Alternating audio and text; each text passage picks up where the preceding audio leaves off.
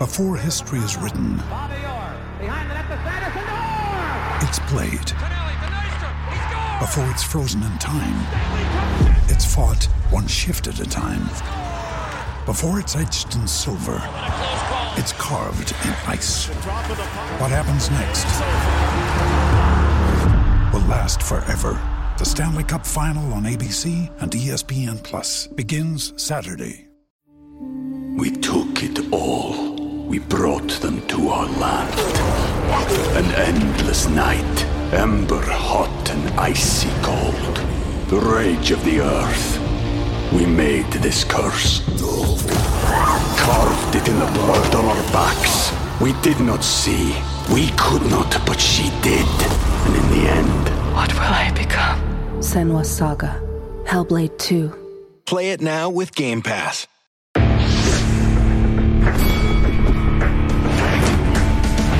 Reveille, reveille, donks. Look at us now, tip to tip. This is our life. This is our passion. That's the spirit we bring to this show. I'm Luke Thomas. I'm Brian Campbell. This is Morning Combat. It is uh it is now what day is it today? August. It's 30th, I guess, technically speaking. Hello everyone. My name is Luke Thomas.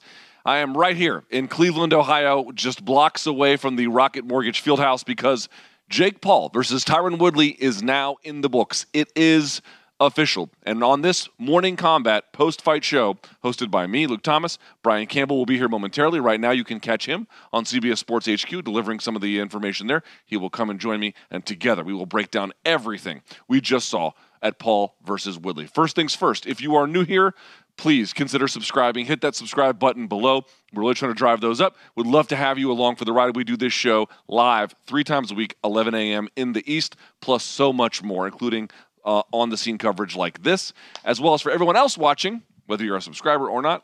Please give us a like. We really appreciate it. We were hoping to give you the kind of show you're looking for today. All right.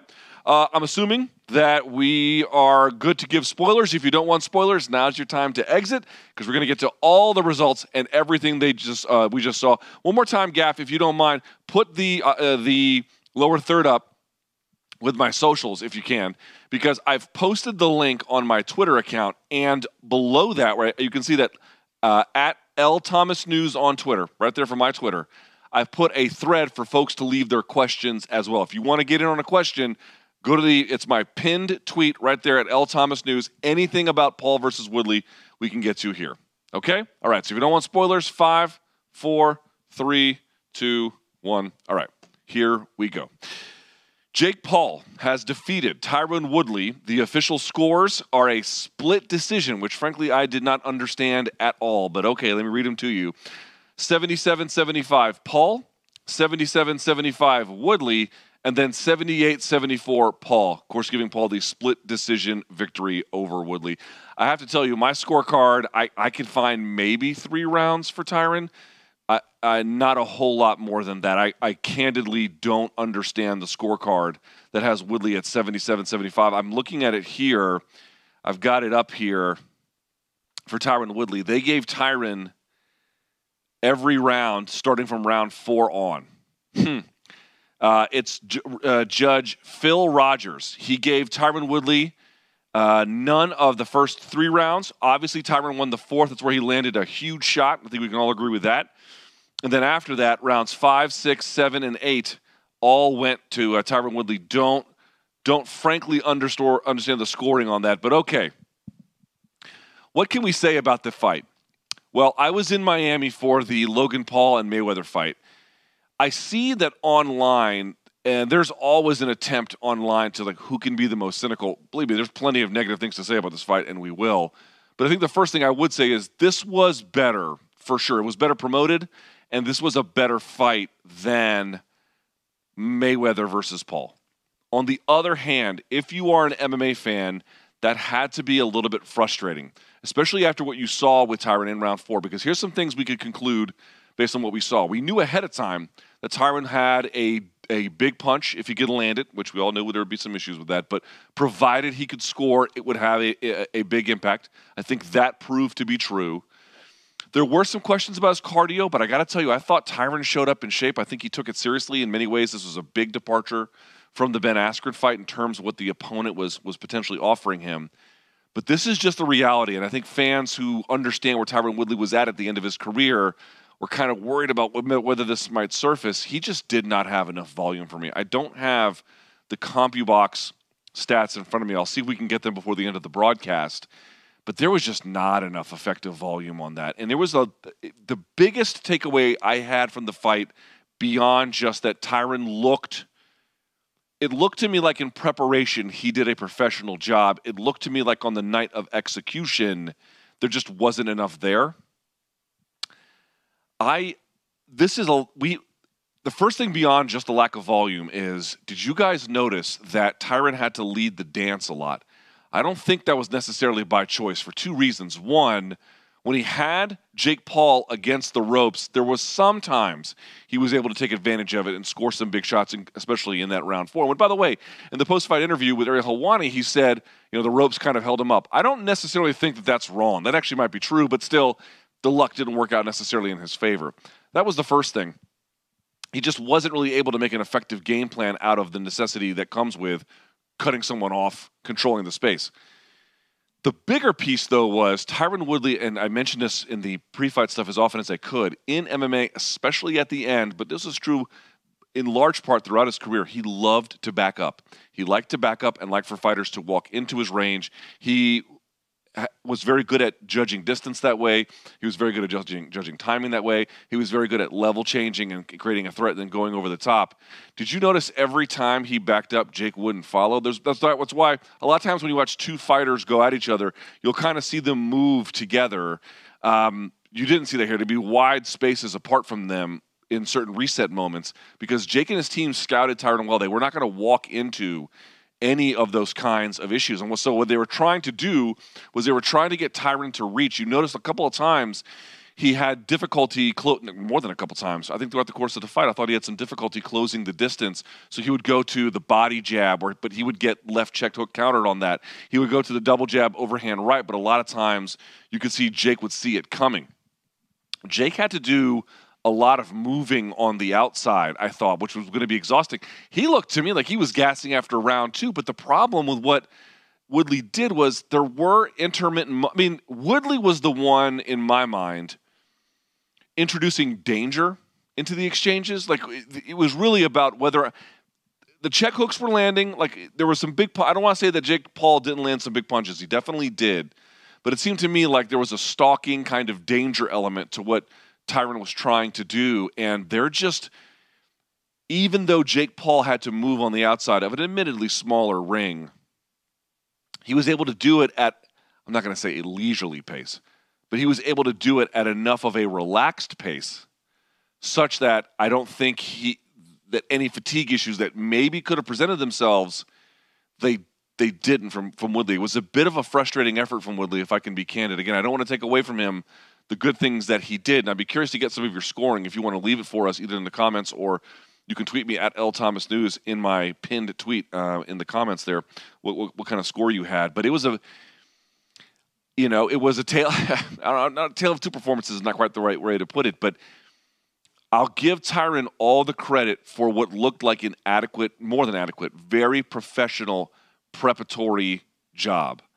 But when it came time to build on the momentum, I see that the one judge, Phil Rogers, had rounds four through eight for Tyron Woodley. I, I frankly don't understand that scoring. There's only on the other judges after round four. Round four, clear round for Tyron, fine.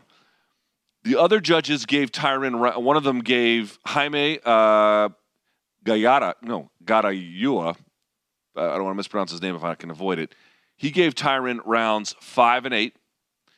And then the other judge, I can't read the handwriting here because it's all in chicken scratch, but Dana something, I can't read the last name. DePaulo looks like. They gave Tyron none of the rounds past round four. So one judge, rounds five to nine, all Jake Paul. Another judge, six and seven to Paul, 10, uh, and then five and eight to Woodley. The other judge, four to eight, or at least five to eight, all Jake, oh, excuse me, all Tyron Woodley totally inconsistent scoring across the board. Truly, truly. Uh, on the first three rounds, again, Tyron easy winner for round four. What the first judge gave none of the rounds to Tyron. The second judge gave none of the rounds to Tyron, and the third judge gave only the third round to Tyron. So a degree of unanimity there, but uh, it's in the back half of the fight where all the scoring goes haywire. Now, the reality about the the job that um, Tyron did in backing up Jake, the backing up is supposed to count, at least under the modern criteria, only insofar as it's truly effective. But that's, I think, where things drop off. I would need to see the data to be more sure, but it just looked like to me that uh, he didn't have enough volume to really change the behavior in terms of how Paul was circling and what choices he was making along the ropes. He had a lot of freedom to move. And it didn't wear him out because there wasn't enough volume. He didn't really slow him down with the body work. There was a lot of head hunting from Tyron. I did think that Tyron was, especially early, you know, defensively responsible, maybe even a little a little too defensive, but he was backing up. He was parrying shots to the body. The jab to the body, I thought Paul had a lot of trouble kind of getting going, especially early. A little bit later, he had a little bit more success with it, especially when he did it in combination. The best combination that Paul had was a jab, then a right straight to the body, and then a left hook over the top. That was, I think, the most impressive combo, and that was the best way he could find his way in. He would occasionally catch Tyron with the timing. His, his jab was okay. Um, but Tyron, man, the lack of volume there. I mean, this is the issue with what he did losing those four fights in the UFC. And if you're an MMA fan and you watch this channel, you know you've seen all of those fights, so I don't need to go over them. But what I would say is, and before that too, there were some volume issues. But what you just saw there is like this is what I meant about when I was asking Tyron at the media day, you know, what do you attribute those four losses to? And his answer was, well, lifestyle this and lifestyle that. And certainly, I take him at his word that that probably played a role. And I thought he came in tonight prepared in as much as one could be. But the reality is also that he has changed as a fighter. And I think we have to say that out loud.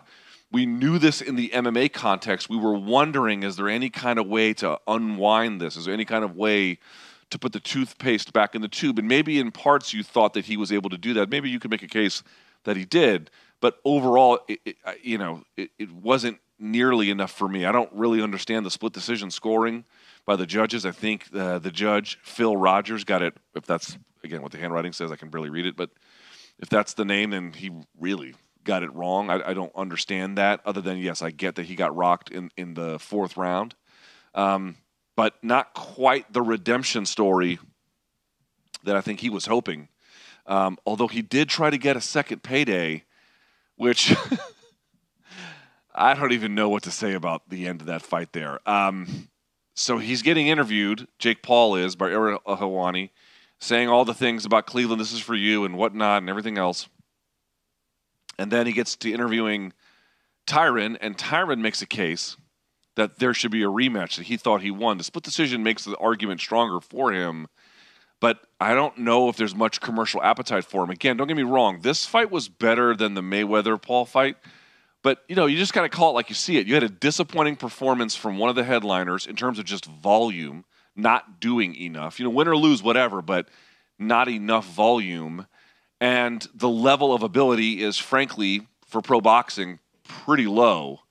You know, what what would be the hook to run that back? And then Jake Paul says something I don't even understand, which is oh, if you get the tattoo, we'll do it again.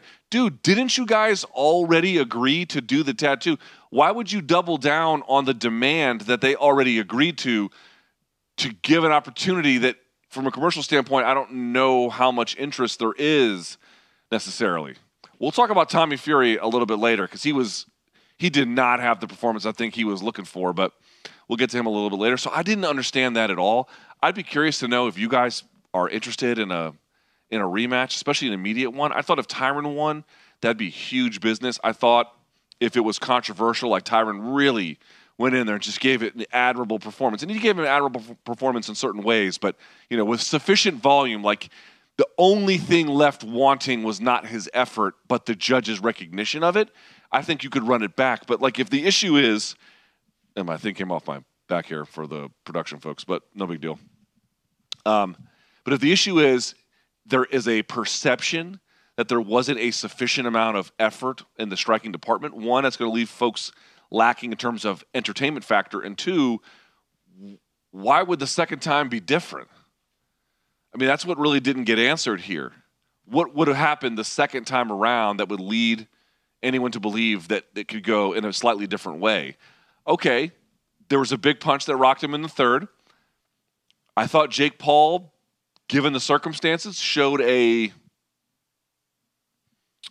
I'll say good chin. I'll give that to him. Um, I do think that the ropes probably held him up in the fourth, but there's no way to know. It doesn't count. So the judge, uh, excuse me, the referee didn't give it to him, so we can't hear it. It's not part of the scoring criteria. These glasses are fogging up under these fucking intense lights. Good lord. Um, so, so that's just going to be one of these unknowns that we have to live with. I guess the question is, did it live up to the hype? For my time at Showtime, which has only been about two years, this has been the best promoted fight I've ever seen them do. Uh, they've done some bigger ones in some certain ways, but I think this is the best promoted one. This one had most of the size and scale of Mayweather versus Paul. Not exactly, but it had some of it. And it had two guys who were much better as rivals and that had the capacity, given Tyron's power and sort of some of the unknowns about Jake, to deliver better action. And it thought that it did, but maybe not enough to. Um, demand an immediate rematch of this, which we'll talk about the YouTube implications for this as well. Boys, I'm sweating, sweating like a prostitute in church. I mean, could it be hotter in here? Let me get some water here. Hold on just a second. Mm. Sorry about that, folks. All right, let's talk about Jake Paul here for a second. Were you all impressed? I'll say this, man. Look, as long as you understand, you, the audience, me, the media guy, everyone else, as long as you understand what the end game is here, there's room to like it, but be cognizant of its limits. Let me give you tell you what I mean here. Look, man, Jake Paul is never going to be a world champion boxer. It's it's just not possible. If he were a heavyweight, you could maybe figure out a way to find a title around his waist. I was there when Seth Mitchell, you guys may not know that name, he was a uh, football player, D1 for Michigan State. NFL didn't go the way he had hoped, and he sort of turned to boxing after getting out of it and made a bit of a run, made a little bit of a noise. He was an A plus athlete, obviously, but you know took to boxing pretty late. You know, post twenty two. Uh, I think he was like twenty four or so when he had first started, and so you know took some time to get the training, took some time to get the experience, and by the time he was ready to headline, they could find a couple guys for him to do okay, but ultimately he was never able to get to any kind of a level that they had hoped, even though he was sort of promoted. And this was a time when there weren't a lot of great American heavyweights. This was about 2011 or so. It, it, it's just too late, and even that was the heavyweight division, and that was a guy who was a proven Division One athlete. Guys, Jake Paul is not going to be that guy. It's not possible. I mean, some sanctioning body might find a way to give him some BS title, but it, that's not what you're looking at. You're looking at low level boxing here. That's what it is. Okay, and that, that's not an insult. That's a fact. It's low level boxing. So if it's going to be low level boxing, it has to have everything else kind of around it, right? It has to have the pomp and circumstance. I thought you got a lot of the pomp and circumstance tonight. I thought that Cleveland crowd was rocking. I'll give them credit, man. They were rowdy from the opening bell. They, dude, we had to go around the concourse. We got there around I want to say 6:45 in the evening. We were walking around trying to get you know oriented and you know find where the media uh, section is and everything and there was some kind of amateur fight going on, or I should, I should say a prelim fight card going on, and the crowd was completely into it. So Cleveland was all in, but you know it has to have some of the things around it. So you had the big audience, you had the big walkout from Tyron, he had a rapper there with him. What was the rapper's name? Is Gaffy? I forget his name. Who is it? OT Genasis. As you can tell, I'm not especially cool. Um, so anyway, he had the big. That's the best walkout I've ever heard from him. That's the best pop I'd ever heard from him. And uh, so it had all of the theatrics and everything, and I thought it had some of the action. I thought there were times when Woodley would land a big punch and he would, you know, he'd bow out or he'd get hit with one, and they would, you know, taunt each other between rounds. It had it had some moments. Look for low level boxing. You know, I'm not gonna say it doesn't get better than that because you can get KOs at low level boxing, but you know that was okay. That was good for, for you. It was there was some intensity there, but to build on that with what you already got in the same direction you've already been, I, I, don't, I don't know. Um, for Jake Paul, I thought that, again, if you just understand that this is just something he can do as long as they can find the kind of challenges that people are interested in. Uh, you know, it's got nothing to do with high level boxing. It's got nothing to do with like I'm going to take on Canelo and win it. It's got nothing to do with any of that. It's got it's just it's almost entirely for entertainment and business purposes. Not exclusively, but almost entirely. If you understand it in the in that context, um, I thought that Jake showed some admirable things. I thought he showed better overall boxing ability. Um, he did go the distance. I thought he was gonna gas. I thought that Tyron was gonna make him pay for it, but he didn't. Um, showed a decent chin, good chin, I thought, and he promoted this fight like a motherfucker. You got to give him that. He absolutely. I mean, that's where he shined, right? He's an incredible self promoter. That's really what it was. But in terms of like his future, you know, I, I'm, I'm. It's not that they can't find someone with a big name like a Tommy Fury, or maybe they'll do a rematch. I don't think that they will. But the biggest issue for me is it's like if you're gonna if you're gonna offer the audience this level of boxing, it has to be concretely uh, enjoyable. Can't be on the fence. You can have fights that go to split decisions, but they got to be thrillers. You know what I mean? Like, they're just people need to get the bang for their buck. And if you're fighting UFC, uh, former UFC fighters at the very end of their run, in this particular case, a guy who has a lot of athletic ability, but has already shown us he likes to back up. He's reserved with volume. He doesn't throw a lot. And you get a repeat of a lot of that in these contexts. Um, you know, the longevity is going to be in question about it all. I think, you know, listen, do you have respect for Jake Paul? I think you got to have some respect for him, certainly, right? Four fights. Tyron Woodley came in shape. Um, you know, uh, that's that's a that's a difficult athletic endeavor that he undertook. But folks always ask me, like, whenever I do radio shows or whenever I do like uh, CBS Sports HQ hits, where Brian Campbell is. As a reminder, he'll be here soon, and we'll talk to him, see what he thinks about everything. Whenever you do stuff like that, uh, they always ask you like, "Oh, do you take Jake seriously?" I'm like, I never really know what that means. Like, do I think he's going to be a future weight class champion at you know at cruiserweight? No, I don't. I don't think that at all. I don't think anyone with half a brain thinks that. Um, do I think that he tries very hard? Yes. Do I think he's got some level of professional boxing ability? Obviously, he's got some. Um, but I, I don't know, you know, and I and I respect that. I think most people who are being reasonable about it would respect that. But I don't know that there's a whole lot more you can say beyond that. Are we supposed to say anything more? Everything, every one of his other gifts is about what kind of audience he can attract and why that is, you know, allegedly, we'll see, bringing in new audience members or changing up boxing a little bit. Um, so I, I, I, I, we finally got eight rounds of footage on him. I thought he had a good game plan. Um, he had better combination work. He had better footwork.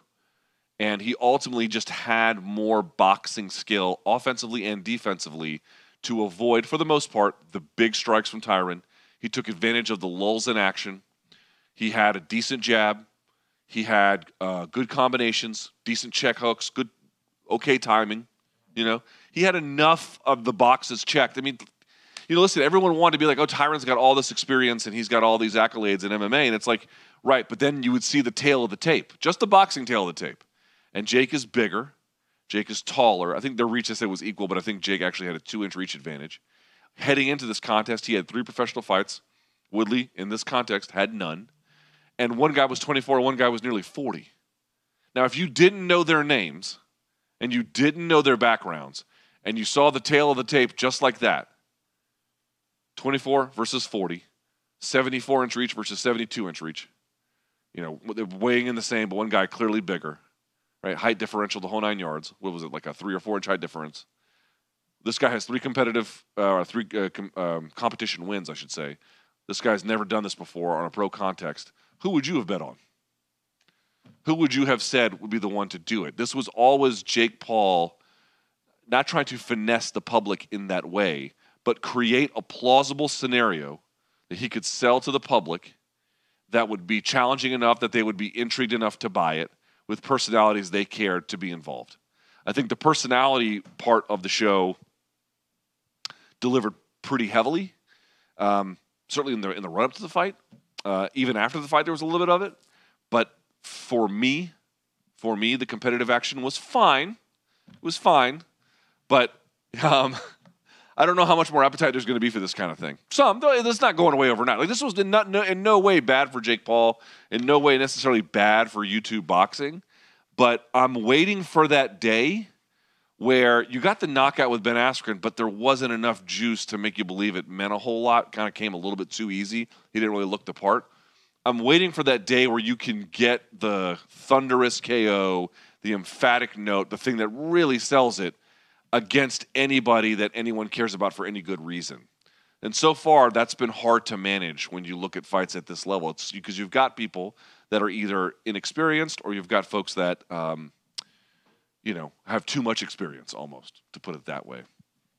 Let me go through some of the other results here on the card. You know, let me jump around because the I, am not sure people are dying to talk about the co-main event. Amanda Serrano was the best fighter on that card uh, in terms of pure boxing ability, but we'll come back to her. No, we'll come back to her for just a second, Gap.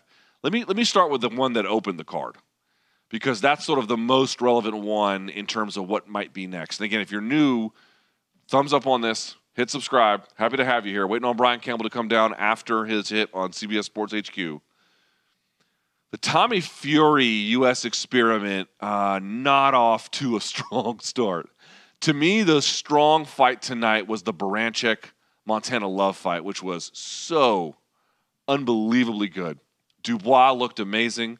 Serrano had, you know, we'll talk about her in just a second. And again, I thought the main event was, was much better of the two Paul brothers, but you know, it's it's kind of it is what it is. But getting back to Tommy Fury, Tommy Fury was a guy who came in here with a lot of buzz, but a lot of criticisms too.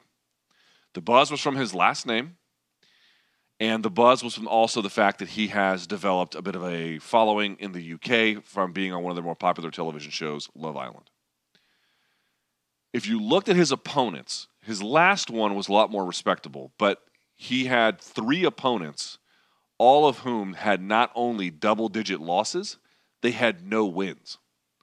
I mean, there was something like they kind of combined record of like 10 and 110, something insane. Terrible, terrible win and loss record. And um, so there were folks wondering, okay, he's, you know, he's got decent power, he's got a name, certainly looks looks the part.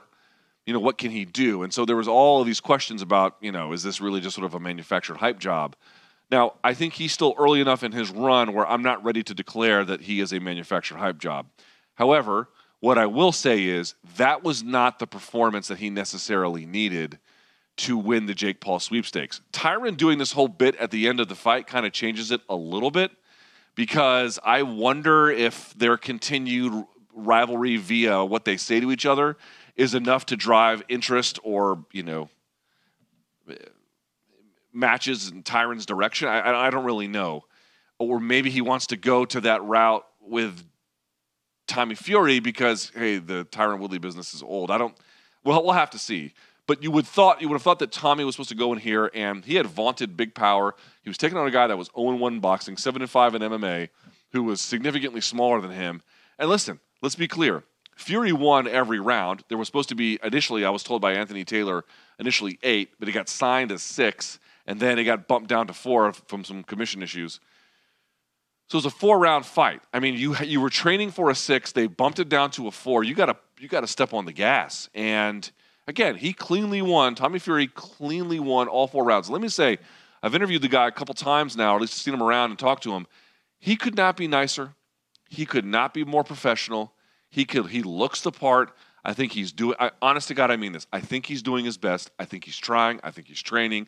I think he's getting out there and just trying to make his way the best way he knows how. The problem is, as we all know, you know he's just not his brother. It, it, and, I, and, that's an unfair comparison because most other heavyweights are, maybe maybe none of the other heavyweights are his brother. But the reality is, it's a far cry. He he should have knocked that guy out and stopped him within a couple of rounds. The fact that it went the full distance, which was granted only four, and yes, Fury hit him with some big punches. To be clear, like he was landing on him. Again, no controversy about who won. But we were expecting, you know, if if you're watching great white sharks eat seals, you know, the seal getting a moral victory is sort of it doesn't really it doesn't do much. Like you came here to watch some seals take L's. You need the great white shark to hand it out. You you didn't get you didn't really get that. Um, and you got here was the other part too that like I thought his power was going to carry uh, against a guy who you know, this was not his his opponent, Anthony Taylor. That was not his optimal weight class. And I didn't see a lot of evidence of that. I did not see I did not see Fury and in his other previous fights. You can go and you can watch. You'll see that there's it appears to be decent power again against overmatched opposition, but still the power was there. I didn't think Taylor was overmatched in that same way, but I did feel like uh, the size disparity should have let Fury have his way with the power, and that just that just wasn't the case at all. Anthony Taylor was quick. Anthony Taylor was defensively a little bit more responsible than I thought. He was able to move in ways that I thought was surprising, but um, I, I, I thought for sure Fury was going to get him out of there, and no chance. So hardly a disaster for Fury, but if the goal was to, in your U.S. debut, go in there and wow people, the power wasn't necessarily there. Again, he cleanly won the rounds, but the guy was so much smaller. He didn't. Re- I don't think. He, don't think there was any knockdowns. If memory serves, there was no knockdowns in the fight, and some of the technique kind of felt like it was better than the technique for the most part in the Paul and Woodley fight, but it it just wasn't what I think folks were hoping for. It wasn't necessarily that. Now it sounds like I'm bagging on the whole night. I thought in general the night was, for the most part, a, a pretty big success. The, the, fans appeared to be happy with what they got.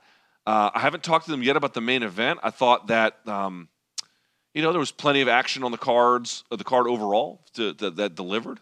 Um, but there were some key things we were looking for ahead of time. Is Fury going to shine in his U.S. debut? And is there going to be a finish? Are they going to live in sort of the shadow of Paul versus Mayweather, where it was like, you know, it was interesting that Logan could last that long, but you know, getting stole on for however many rounds it was, and not being able to launch any kind of effective offense. It's a moral victory, but it's not much more. Are we going to get more than that? In that sense, there was a bit of something uh, better here, but um, I don't know that there was enough. I don't know that there was enough for Tommy Fury. We're going to see. It's going to be very interesting to see what happens with this next matchmaking. Do we have any update from the presser, by the way? They, have they started it yet? Let me know uh, to the to the crew here. Let me know if we see any quotes from Jake Paul about next opponent or anything like that. Jake's not up yet. Okay, so to the extent that we get anything, any statement of doesn't sound like Tyron's going to retire, but let's just say we hear anything like that or whatever, um, we'll give you guys a bit of an update right here uh, on the on the broadcast. And again, we're still waiting on Brian. Do we know how far away he is? He's doing the hit right now. All right, that means he should be he should be here in just a second. Um, yeah. By the way, I, again, I'll give credit to the the Cleveland fans. When I was there, that was those were not traditional fight fans you see at shows. They were younger. It was mostly male for sure. That, that's usually the case. But it was just a you could tell it was a demo that was a little bit uh, I don't know, a little bit more hip hop. I, I was how, how would you describe that audience? Gaff, tonight, huh? Yeah, 14 to 25. You can tell they they game a little bit online, right? They've you know some of them. Let's just be real. You know, it's a good thing that the gathering of the Juggalos was last week, so they could be here for this one. Let's just be honest. Let's just be honest. Probably some insane clown posse fans. Shouts to ICP. They seem like very nice people. But it was a little bit of that. All right, here's BC. Coming on in, dude. I didn't want to get to the rest of the car without you. I kind of talked about the main and the co-main. Here he is, Brian Campbell, more host of Morning Campbell. At least that's what it's been the last two weeks. Well, can he kick my ass, right? Uh, all right, good sir. As a reminder, if you're watching us now, thumbs up, hit subscribe. All right, BC. Yeah, let me get this this handsome sound guy here to hook me up. There we go. As we do this, uh, I'll give you the floor. Your reaction to the main event.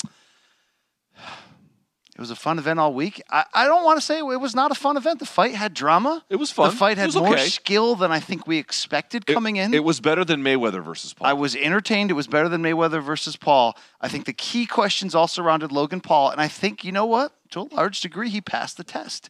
Uh, we expected a more exciting passing of the test. I expected Luke a brawl, maybe get a little sloppy, a little extra sloppy, right? Yep. I thought both guys, for their lack of overall co- combined boxing ability, showed a, a good amount of it. Responsible defense, decent stamina. There wasn't some out of pocket, falling apart moments here, Luke, as I'm talking to you and you're looking deep into that screen. I'm listening. I'm listening. Please. Um, but look, would you agree with me on this?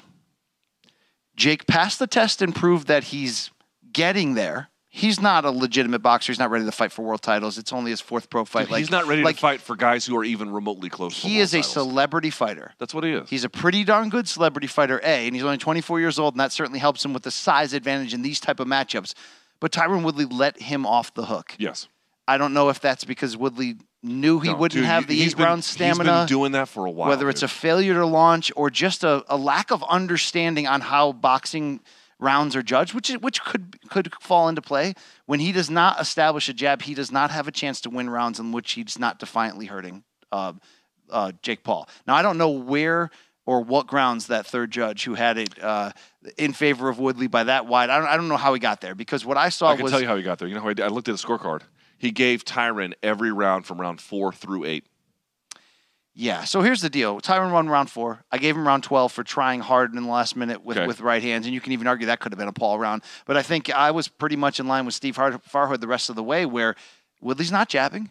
He's attempting one punch at a time. And as you saw the second half of that fight, especially Luke, Woodley telegraphed any attempts at power punches. It was very much a square up, right handed, uh, almost like MMA Superman style punch, where he's getting almost a running or, or jumping start into a lot of these. They were telegraphed. Jake Paul's ring IQ is a lot better than I think people realize.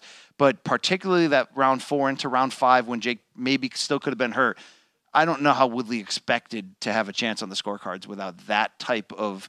Uh, understanding the scenario and emptying the, the bucket, emptying the tank. Even in the eighth and final round, I didn't see body language that said, I, I need a knockout to win this fight. I saw some guy who was just sort of okay with like, you know what, I went I went eight rounds against this young kid and I didn't get knocked out.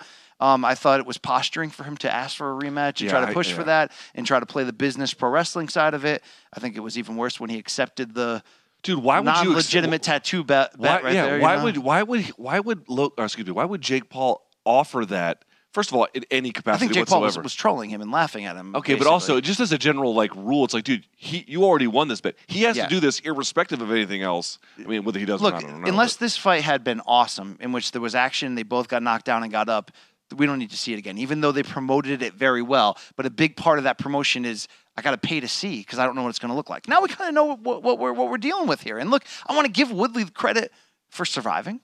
Like he, he, the skills he showed to survive, I didn't necessarily know that he had. So I'm going to give him that credit. But he's going to put his head on the pillow, Luke, and be upset that he let Jake Paul off the hook. Dude, he's been doing this in MMA for a while. I wouldn't call this. I would not say that this is tantamount to the same kind of listlessness that we saw against Usman No. or against Colby, which, by the way, were just completely different because there was a lot of wrestling involved. I get. It. I'm not. I'm not comparing that. But the idea that he would give away rounds due to low volume, dude, that's not new. That's not new. But but like, I didn't even see an avenue for him to get uh, after round four. I didn't even really see him come that close with any big shots. I didn't really see an avenue where couple, you know man. even if he hit a grazing shot, he wasn't following it up with more shots. You know, I think that had he done that, maybe that's where the gap in actual boxing skill with Jake Paul having focused on this for longer would have come out and, and maybe Tyron would have gotten caught. And and maybe, you know, because again, neither guy really neither guy really overextended in goofy fashions to leave themselves out there to get knocked out. And I give them that respect. I think that's a big part overall of what the Paul brothers have done to show this game respect. Sometimes it doesn't equal huge excitement, and this fight had some slow moments. Floyd Lo- Floyd Logan was slow as shit throughout. Yeah. But like but like the, like uh, which which would you rather have? Would you rather have this genre that the Paul brothers are the front of be just you get knockouts, but it's sloppy, bro? I kind of like the respect shown where I was able to enjoy a dramatic fight that didn't have a ton of action because it was like, you know, who's going to make that change that can win this? I, I moderately enjoyed it. I think that's fine. I, I certainly did not hate it at all. I moderately enjoyed it. But this is sort of the thing for me. It's like, dude, we, we I'm happy to grade the ability on a curve. I understand what I'm looking at. It's not championship boxing. I am well aware of it. I mean, guys, the guy can barely, well, not barely, but the guy can beat basically almost retired MMA fighters. That's not a high level of boxing. well, yeah, yeah, yeah. Okay, Who but don't here's, have here- hands? here's what I'm going to say. I've not seen one of these YouTube fights yet where I've walked away, including the KSI one, which was on DAZN. I've not seen one where I was like, "Damn, that action was sick." Like every time we're like, "That was okay." Like when when is it going to be the time where one of these guys, unless it's you know, I guess they have to be completely overmatched. But this is the problem with having someone who doesn't have a ton of ability.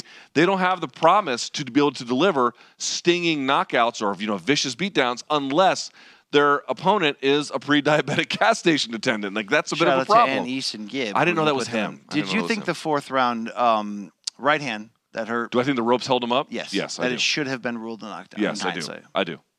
I do. I don't know if that's the most egregious refing error, but the but the way in which, at least the replay looked to me, he was held up by the. It wasn't one of those ones where he was dazed, but it would have been off of his feet with the Yeah. shot. You know what I mean? And and to that third judge who who who screwed up. That's a, that's a shit scorecard. That's a terrible. and and that's not phoned in. Like no one no one paid him to do that. As you can like that doesn't fit any narrative, right? That's just a bad scorecard.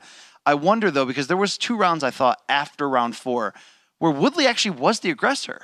He, I don't think he threw more punches, but he actually was was tr- making Jake back up. I thought Jake was getting a little tired where I'm like, "Man, Tyron, you are so close to being able to win this round." Yet Jake would come back with shots to the body, would come back with one punch here and there and I'm just like uh, you know, I know how to score a boxing round, despite how many of you may agree with that. Um, you know, the activity has to go to Jake. It has to. But you know, I guess if you're a judge who's in a state that doesn't have big time fights, and you gave that fight to Tyron Woodley, but Yeah, I- um, I, guess the last thing I want to say on this because I want to get to some of the uh, other pieces about Jake's future. But the last thing I'll say about this is I don't think it would be your last thing. I think you're a fucking liar. no, no, no. What I mean to say is, what is the appeal if you're not already a Jake Paul fan, right? Like, why should seriously after everything that happened, if you're not a Jake Paul fan, why would you care about this fight? What would be? How would you sell? Uh, not a rematch per se, but like why folks should tune into Jake Paul again? Because the lesson I'm taking from this is he is definitely better than his critics want to admit. There is certainly, Yes. certainly no denying that. After eight rounds, you have to say at least that. But dude, his it, it seems to me his I don't know what ceiling is, but his current level of ability is I can beat guys who lost their last four in the UFC and got their walking papers. Like that's not Who I have a size advantage over. a size over, and I couldn't finish him off. yeah. That's- so so this not- is you not high saying, level, bro. Well, look after Logan and Floyd, I thought that was a That step, just- step back for the Yeah, genre. it didn't work. and I thought it had a chance to put a flat tire on what they were trying to build here. You think this fight tonight, because there wasn't a knockout, because Woodley didn't, you know, almost comically didn't do enough, that it's it also has that same potential to to, to kind of slow the interest down, slow. The, I have a hunch, and I can't really prove this, but I have a hunch that, listen, if you watch, you go to a boxing show, like whatever your next real boxing show is, full on real boxing show, and watch the undercards, you'll see people with these kinds of records 0 and 1 versus 3 0. It's quite common, actually. Um, and sometimes the fights suck and sometimes they don't, but there's no one there. No one is expected to be there except like their corners and maybe like maybe some of their teammates. It's kind of a learning thing. That side of boxing is almost never sold as the entertainment Yes, side. yes. They wait until they get much better. Well, now we're trying to fast forward. I don't know if you can actually do that. Like we keep waiting for the genre to produce a really great fight. It is possible to get that at this level, but all the concessions we're making to to to put this in a place where it ordinarily would not go has yet to produce it. To so what you're saying is like when when secondary football startup leagues happen, the XFL, the whatever the other recent ones Yeah. were. Uh, you know, be honest. If you don't know the players, you are tuning in and hoping to see like crazy action and scoring, right? Just batshit craziness, touchdown, touchdown, touchdown, or that's it, or fights. Right. Be like, you're not going to come out of there and go, you know what? For for minor league football players, man, they can block really good. So you're saying getting lost in the fact that Woodley and Paul may have overexceeded what we thought their technical, real boxing skills were, just showing that ain't going to keep selling this bubble unless we get some sloppy knockouts, unless we get some definitive, um, I'm getting better each fight. I'm the face of this. I'm Jake Paul, and I'm going to knock you out. I, I- I think so. On some level, dude, if you're asking people to accept what you're doing as an entertainment product, it needs to be sufficiently entertaining. Like uh, with the real part of boxing, We took it all. We brought them to our land. An endless night, ember hot and icy cold. The rage of the earth. We made this curse. Carved it in the blood on our backs. We did not see. We could not, but she did. And in the end, What will I become? Senua's Saga. Hellblade 2. Play it now with Game Pass.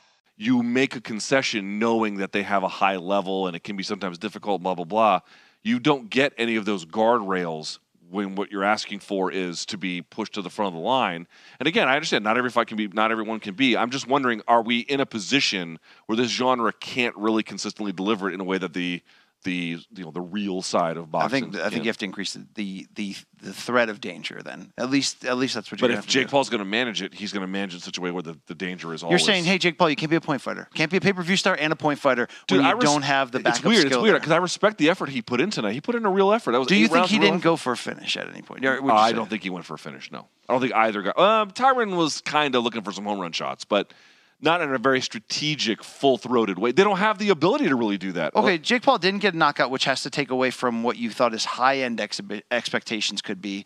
Um, but did did he do more to impress?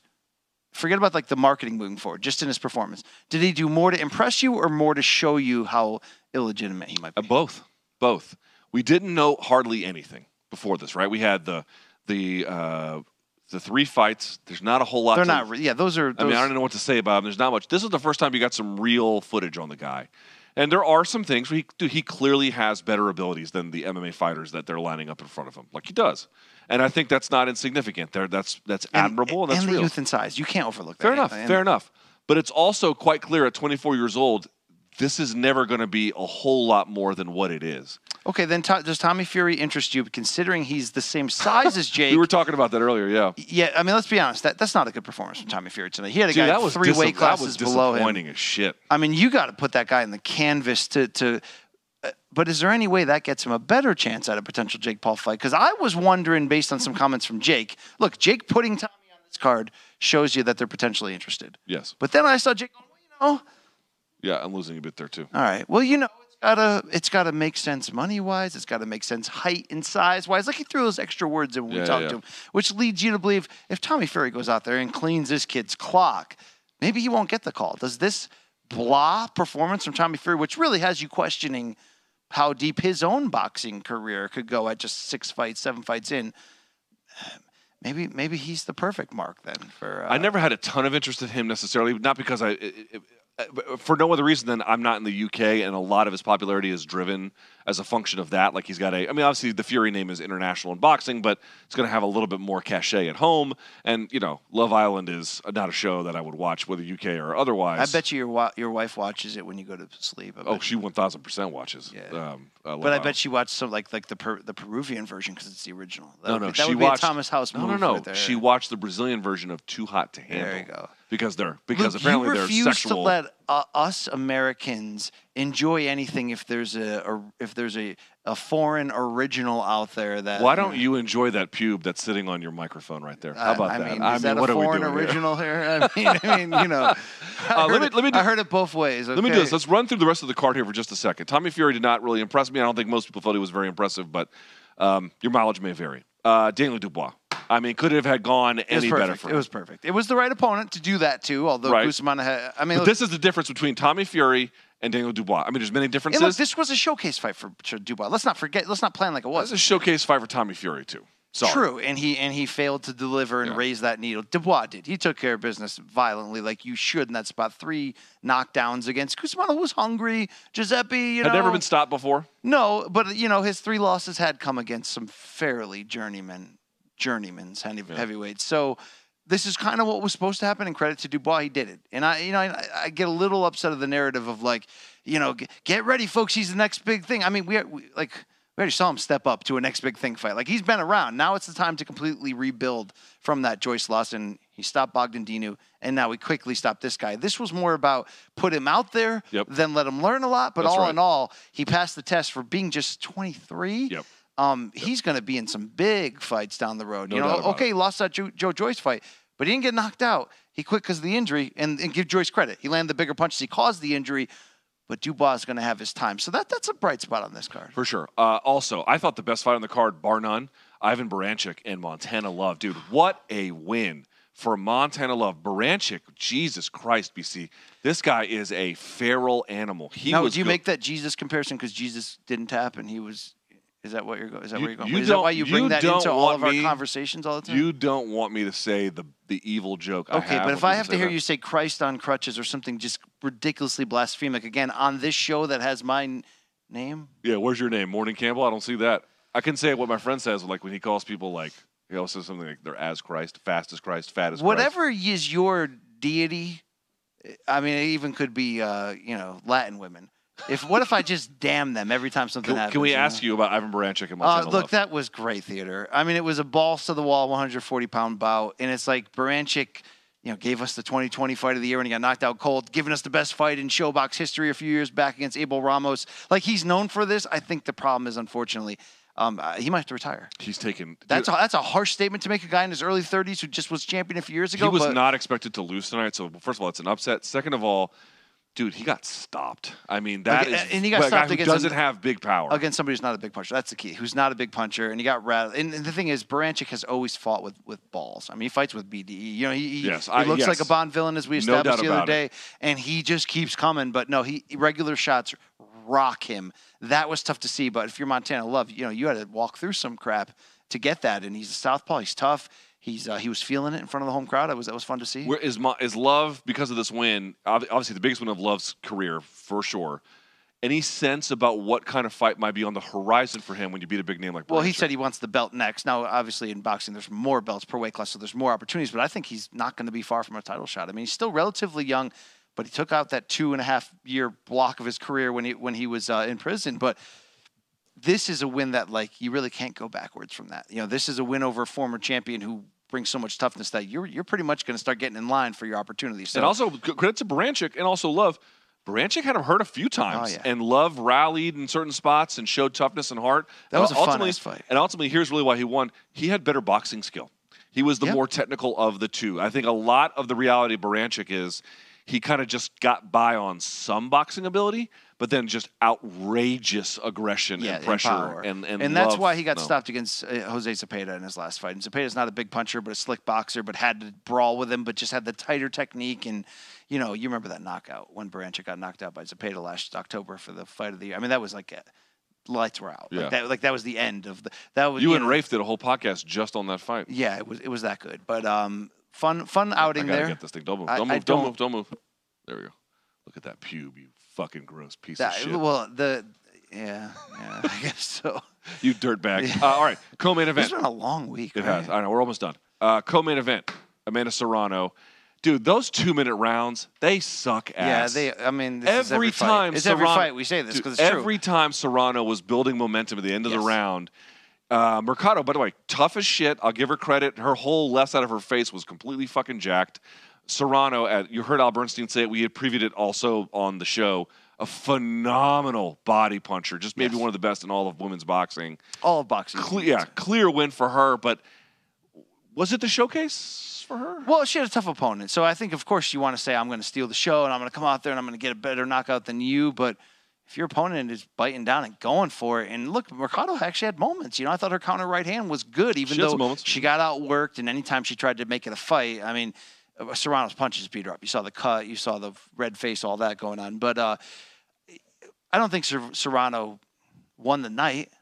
But I think given the platform that she had, she came out and showed you that at 32. I mean, she's uh, like we said, at- if you're at worst the third best pound for pound in the world, Yeah, you're pretty goddamn and good. title wise, you're actually the most decorated fighter in women's boxing history. I mean, um, I was just happy that her manager and uh, and brother-in-law didn't start a fight after. yeah, he, he came seems close. this he time, seems yeah. very level-headed, he seemed close this time. quite but, uh, calm, not caffeinated at uh, all. Yeah, but uh, Did you hear what he was saying to the other corner? Uh, no. Like, oh yeah, saca yeah. las huevos? about like, you're not Mexican enough. No, well that too, but Fight also, like but also like show, like it's, it's hard to translate. Like show some balls. Yeah. sort of. I've said that to you a few times after the show.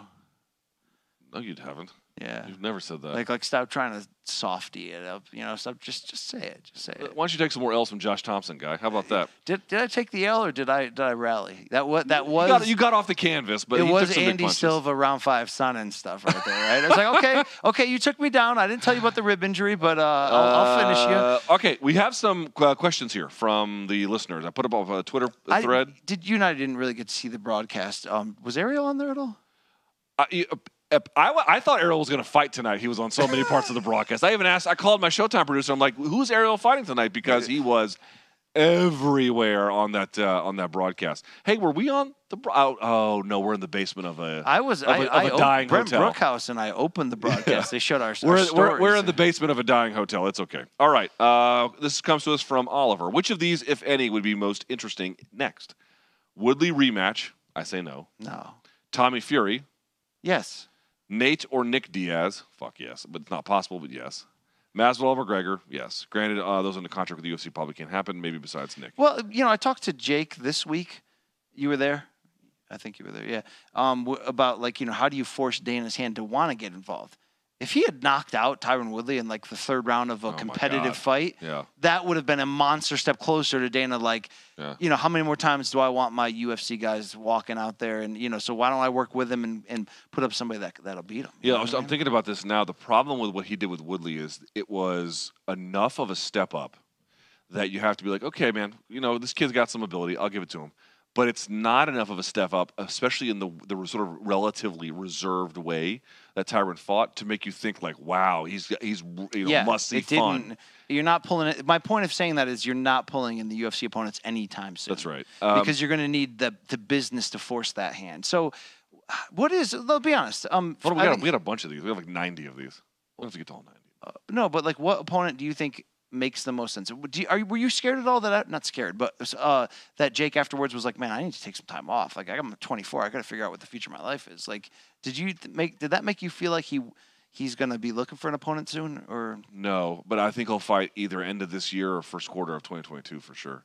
because the money's there? because the, the, if he's ma- it, listen, you can say whatever you want about the fight. This is one of the best promoted fights I've seen in a while. It was very very well. promoted. Everyone did their part. Okay, then who's the opponent that will make people care? That's the reality. Like uh, the one, the one thing you can say for Tyron is, oh, you can say a few things, but the one you can you cannot take away from is he did a very good job as the B side in promoting this fight. He was a per- dude. These guys were good rivals for each other. I will absolutely say that. Um, from W. Kamau Bell, the comedian and television host, if you were close to Tyron, how would you advise him to continue his fighting career? More boxing, sign with MMA promotion, or just be done? um, what's the last stop on that lonely BKFC, combat highway? It's called BKFC. BKFC. Um, there's a storyline with Hector Lombard, right? You know what I mean, right? Um, maybe do it. Maybe do it, right? Um, yeah. there's probably some big big money for that. get that. I mean, look, they asked me that on CBS Sports HQ. Like, okay, well, what's going to be next for Tyron? Um, you know, bare knuckle with Hector Lombard, maybe, Yeah, I but don't know. What else could that? We, w- you, like, okay, he he performed well this week. He fought well to not get knocked out, but he kind of cost himself the fight. You're not you're not winning a fight because of that performance. I think a lot of fans feel this way. From Sean, quote, I personally believe that Tyron looked relatively impressive considering it's his pro debut. He could have easily turned up the pressure and volume and put Paul away. Paul simply won the fight because of Woodley's inactivity, and Paul had a subpar performance overall. Here's the problem I have with this. I generally understand what the person's saying, but Woodley didn't turn it up. Yes, he could have if he was a different person but he's got a lot of competitive miles on him. I think he's got some mental scars on him as well, which, by the way, if you're 40 and you've been fighting for fucking forever, you're going to have some of those. You're asking him to be something he's not at this point. Yes, could a different boxer under different circumstances do different things given the openings? For sure. But Tyron's not that guy, at least not right now or anymore. It can be easy to, to so Tyron cost himself the fight. We're not arguing that, but that doesn't necessarily mean that because Tyron kind of left the door open of a possibility to win this, that Jake was awful. Because what I mean by that is Tyron still left a threat of the punches, and there was a level of drama, and it was a test of Tank where like Tyron cost himself the win, but he competed at the very least. So I think that Yes. that because of that, you got to you got to you got to give Jake a nod on this was a good night out. Overall, it was a good night for Jake. Overall, Someone asks, should Jake quit boxing while he's on top and move on to his next money making venture, or is it worth it to see this thing through making his money in combat sports? do you feel like he felt like what it could be to be maimed? Now he's willing to he signed up for these fights. Of course, he's willing to be mm. knocked out. But in the spirit of that question, look, even if you look, Jake's too smart not to know the truth. The truth is that the if he keeps climbing the ladder and keeps challenging himself, he'll find that challenge. right? Yes. That's the truth. So to the spirit of that question, what is he actually fighting for? I don't think he's fighting to find that. Right? No. So like he's not necessarily daring to be great in the purest boxing sense. For a celebrity, he's he's pretty. He's kind of daring to be great for a celebrity, right? Who For sure. Who you wouldn't expect to do that. Okay. sure. So because of that and that foundation, I don't think he gets out now, but I think he's only looking at fights where that scare isn't isn't there. But you got to be smart in how you sell that though, because you have to sell the the danger and the threat. Yeah, but again, if the But- danger is so narrow that he's going to have yet another really It's close not going to sell. It's not going to sell. dude, sell. you got to start putting some people on the canvas, man. Like the, the, that's just the reality of it. Um, so you need someone then. Sorry. So you need somebody with more danger, but also more vulnerability. Woodley wasn't you need, you vulnerable need a. Baranchyk type. Wait, Woodley wasn't vulnerable enough in the end. If I named a couple, Baranchyk's high level, but you know what I mean. if I, what if I named you a couple names? Let's hear it. I want you to just say like the outcome. Okay. Okay. Jake Paul versus Anderson Silva. What's the outcome? I don't. I mean, who What's the what was the outcome? Just so I know I where think, Jake I think is at. Anderson boxes him the fuck out. Knocks him out or boxer? Uh, stops him at a bare minimum. Okay, Jake Jorge Masvidal. Jorge fucks him up. Um, uh, Jorge can box. Jake Oscar De La Hoya. Jesus, fuck, are we doing this really? I'm just I'm looking at the players out in the landscape. Okay, I'm just God. I'm just asking you. Dude, is Jake gonna fight Vitor? I'm just asking If you. so, I'm shouldn't trying to get a steroids be level. mandatory? I'm trying to get a level on where he actually is. Okay, so it's low. It's Oscar, would low. Oscar knock him out at 47? Oscar knocks him out. Yeah. Okay, Mike Tyson knocks him. Yeah, what the fuck kind of a question is that? Okay, I'm trying to get a gauge here. All right, all right. Uh, how Mike do you feel Perry. about how do you Mike feel- Perry, bro? That's a little. Uh, even Mike Perry might knuckle him to the gr- canvas. I don't know. How, uh, no, he probably beats Mike Perry. How do you feel about Woodley reacting the way he did post fight, even after the Paul Bros showed him love and respect? I thought it was kind of a bad look, and that he should have taken his L and payday gracefully. It was desperate. It was the desperate acts For of a sure. man, I think, who had instant regret that. I mean, look, I don't think he could. I mean, you can't tell me he went to those scorecards thinking that he had done enough. Maybe hoping. Maybe he thought he had done more in some of those middle. I don't know. I can't imagine that, Luke. I can't imagine that. So everything, all that behavior we saw was a desperate attempt to try to secure another fight, and it's not going to happen. I So- never understand these comments. This person writes, any semi-decent boxer would have finished Jake multiple times. He let himself be walked down way too easily, and he really isn't elusive enough yet to fight the majority of the fights. And yeah, dude, who thinks he's Yeah. going to beat a halfway good boxer? I certainly don't. no. He's the best celebrity. That's all we know. That's all we're saying. Four celebrities, he can box his fucking ass He's a good boxer for celebrities. By boxing standards, he cannot. No, so that's not what we're saying. And anyone that, that's hearing the way that we're talking about the matchmaking future and going, you freaking hypocrite. If Floyd was trying to find the, you know, low danger, high reward guy, you'd be calling him out for. Well, Floyd's also like, Floyd was. I'm not talking about Floyd Dude, now. Floyd fought Floyd motherfucking, you know- was in real boxing and was the Yeah. best of our era by far. I'm talking about a celebrity guy who might want to keep the train on the tracks with circus fights, right? Right, right, Of right, right. course, there's a there's a little bit of um, show and tell with the mirrors to try to to try I think if sell it. Jake Paul's going to do this, he's got to find somebody who can be a decent B side. Because Tyron was an excellent B side promotionally. Yeah. He's got to find someone who could be a decent B side who he can knock the fuck out. So we out. need well that person has That's to offer more threat of a knockout than even Tyron, but be way more chinier than Tyron. Dude, sell a pay per view that's not a million, but it's six, seven hundred thousand. You're still going to make a fuck ton and of you're money. using that one as a commercial for the next one, right? That's exactly You- what I'm talking Yo, that's about. what I'm talking about. Okay, so who's that guy? Because Tommy Fury did not look freaking good, dude. Uh, but that looks like another. Uh, hold on, we can keep going through this. That doesn't Fury, Tommy Fury versus Jake Paul in your head. That might go decision. That might be another one of these, right? I'll say this: it's a lot more competitive tonight than I thought it was before. It's shitload Yeah, more competitive. yeah. They might do that for that reason, dude. Like honestly, it's competitive. It's a huge, huge fight. It's celebrity wise in the UK. Like it's tight. Here's the fact. I don't. It's hard for me to believe Tyron did enough to really make a even remotely strong case for a rematch. No, he let's just stop. didn't. Let's not. Never, He just men- didn't. never mention that again. Don't anyone ever mention that again. Um, a lot of questions about Woodley retiring. A lot of questions, dude. Dude, these fights, it's just inevitable. You have to deal with it. These fights invite the uh, it's all fixed. Yes. experts. You know, the guys who know so much about fighting that they can spot. Well, I, I would want to justify. I'm interested in seeing a, a de- an at- an at length Woodley interview in which someone would ask him, like, "Do you regret not?" Yeah, but you would have to do it with like footage here and be like, dude, you went like X amount of seconds, like 40 Well, I think it was throw a fucking obvious. punch. There was no freaking jab. Look, he would like paw twice and that'd be it, and then he'd be done. Like That was fixed. Total waste of time and money. it wasn't fixed. It was just bad game plan. Uh, Here's one thing I'm not sure. Like I picked up on this. I'm not sure if you're fully picking up on it yet. There is palpable frustration from the MMA fans that I see online about Tyron's effort.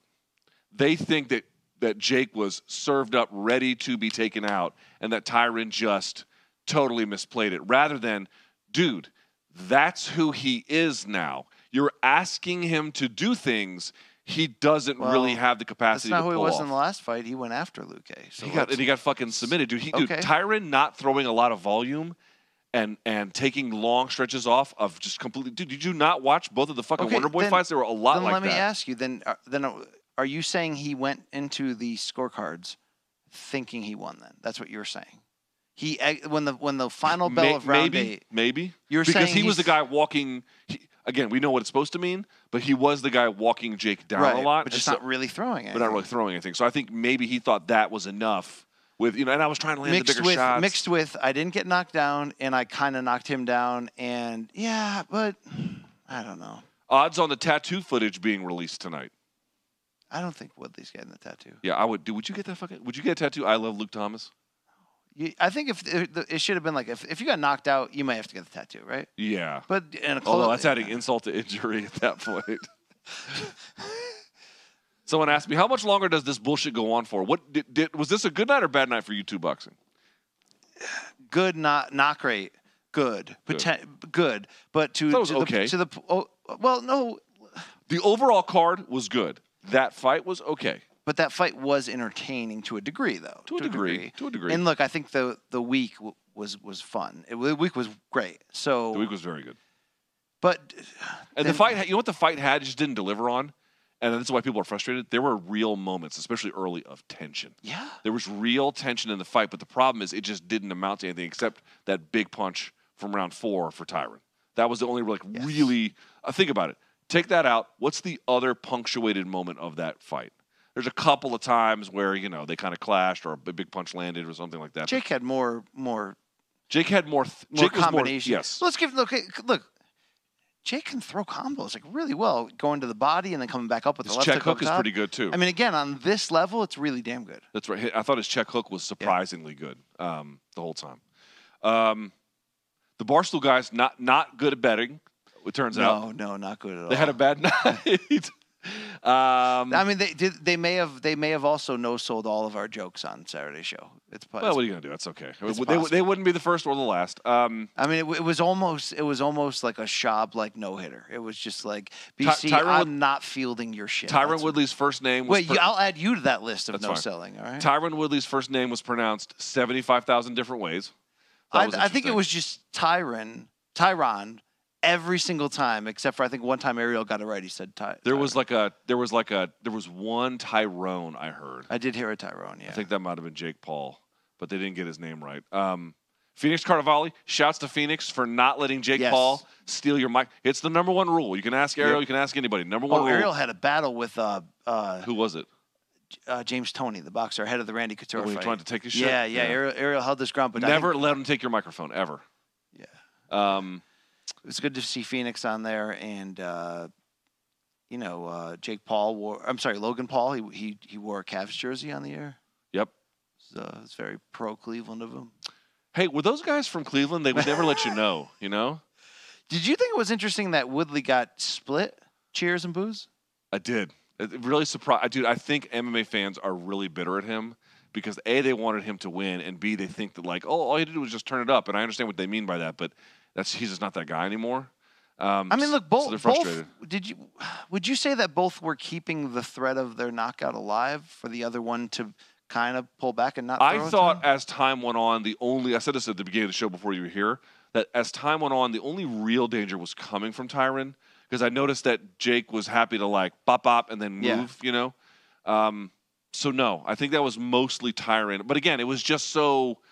You know, I'm going to chase it down, or I, I got the guy against the ropes and I'm not pulling the trigger. That was the thing that bothered me, dude. It was consistently he would get Jake's Jake's back against the ropes and not let go, dude. That was your time to let go. But um, you know, I mean, the had- skills aren't there. Had Jake won by knockout, I think you would actually want him back in the ring soon because you want to keep that momentum going. Yes. Because this was lessons learned, but wasn't an you know wasn't an overall entertaining blockbuster type of you know exit feel. Uh, you were saying December. You you think he would come back? Late, late fourth fourth quarter this year, first quarter next year. Then I mean, I'm wondering if they if they try to wait for the perfect opponent. You know what I mean? they try to kind of Yeah. start manufacturing and figuring out wh- where that's going to come from. And Yeah. then, and see then- see what MMA fighter gets Yeah. gets gets their contract shredded. oh, you're available now because the promotion. see if Tito on? Ortiz has some moments against Andy Silva. Dude, Jesus Christ. Are they going to do Jake Paul versus Tito? I don't know. I doubt it, but who knows? I think I think Anderson Silva um, outpoints him. Who? Tito? Jake.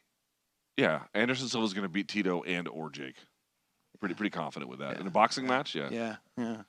Um all right. That's it for us, dude. Cleveland was um It was hospitable. It was a little dangerous.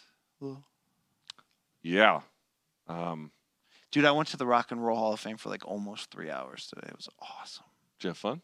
I had so much fun. They got this um, interactive garage area where you could like pick up a, a guitar that's plugged in and it's playing over like the the whole speakers and the play. You could just like rip into it and teach your, yourself a song on the stair. And then they got like a piano you can do that at. They got drums you could do so that So you at. went there to play Guitar Hero? I did it for a little bit. And then next to it, they have like karaoke band. So you could like come in and tell them what instrument you want to play or if you just want to sing and what song you want to do. And they have like people that work there that are like bass player and uh, piano and drums.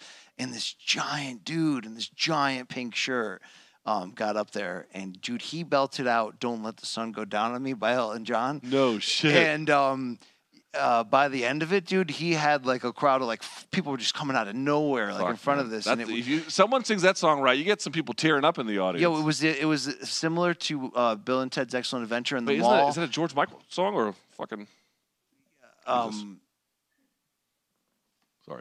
I mean, they sang it together that time, right? Yeah, I But guess isn't that so. an Elton song? Anyway, um, do you remember that scene in Bill and Ted's Excellent Adventure in the mall when they're when Beethoven's like got that jam session going and Genghis Khan's like knocking shit out with the bat and stuff, and they play that concert until the cops come. Yo, fuck Bill and Ted. Am I right?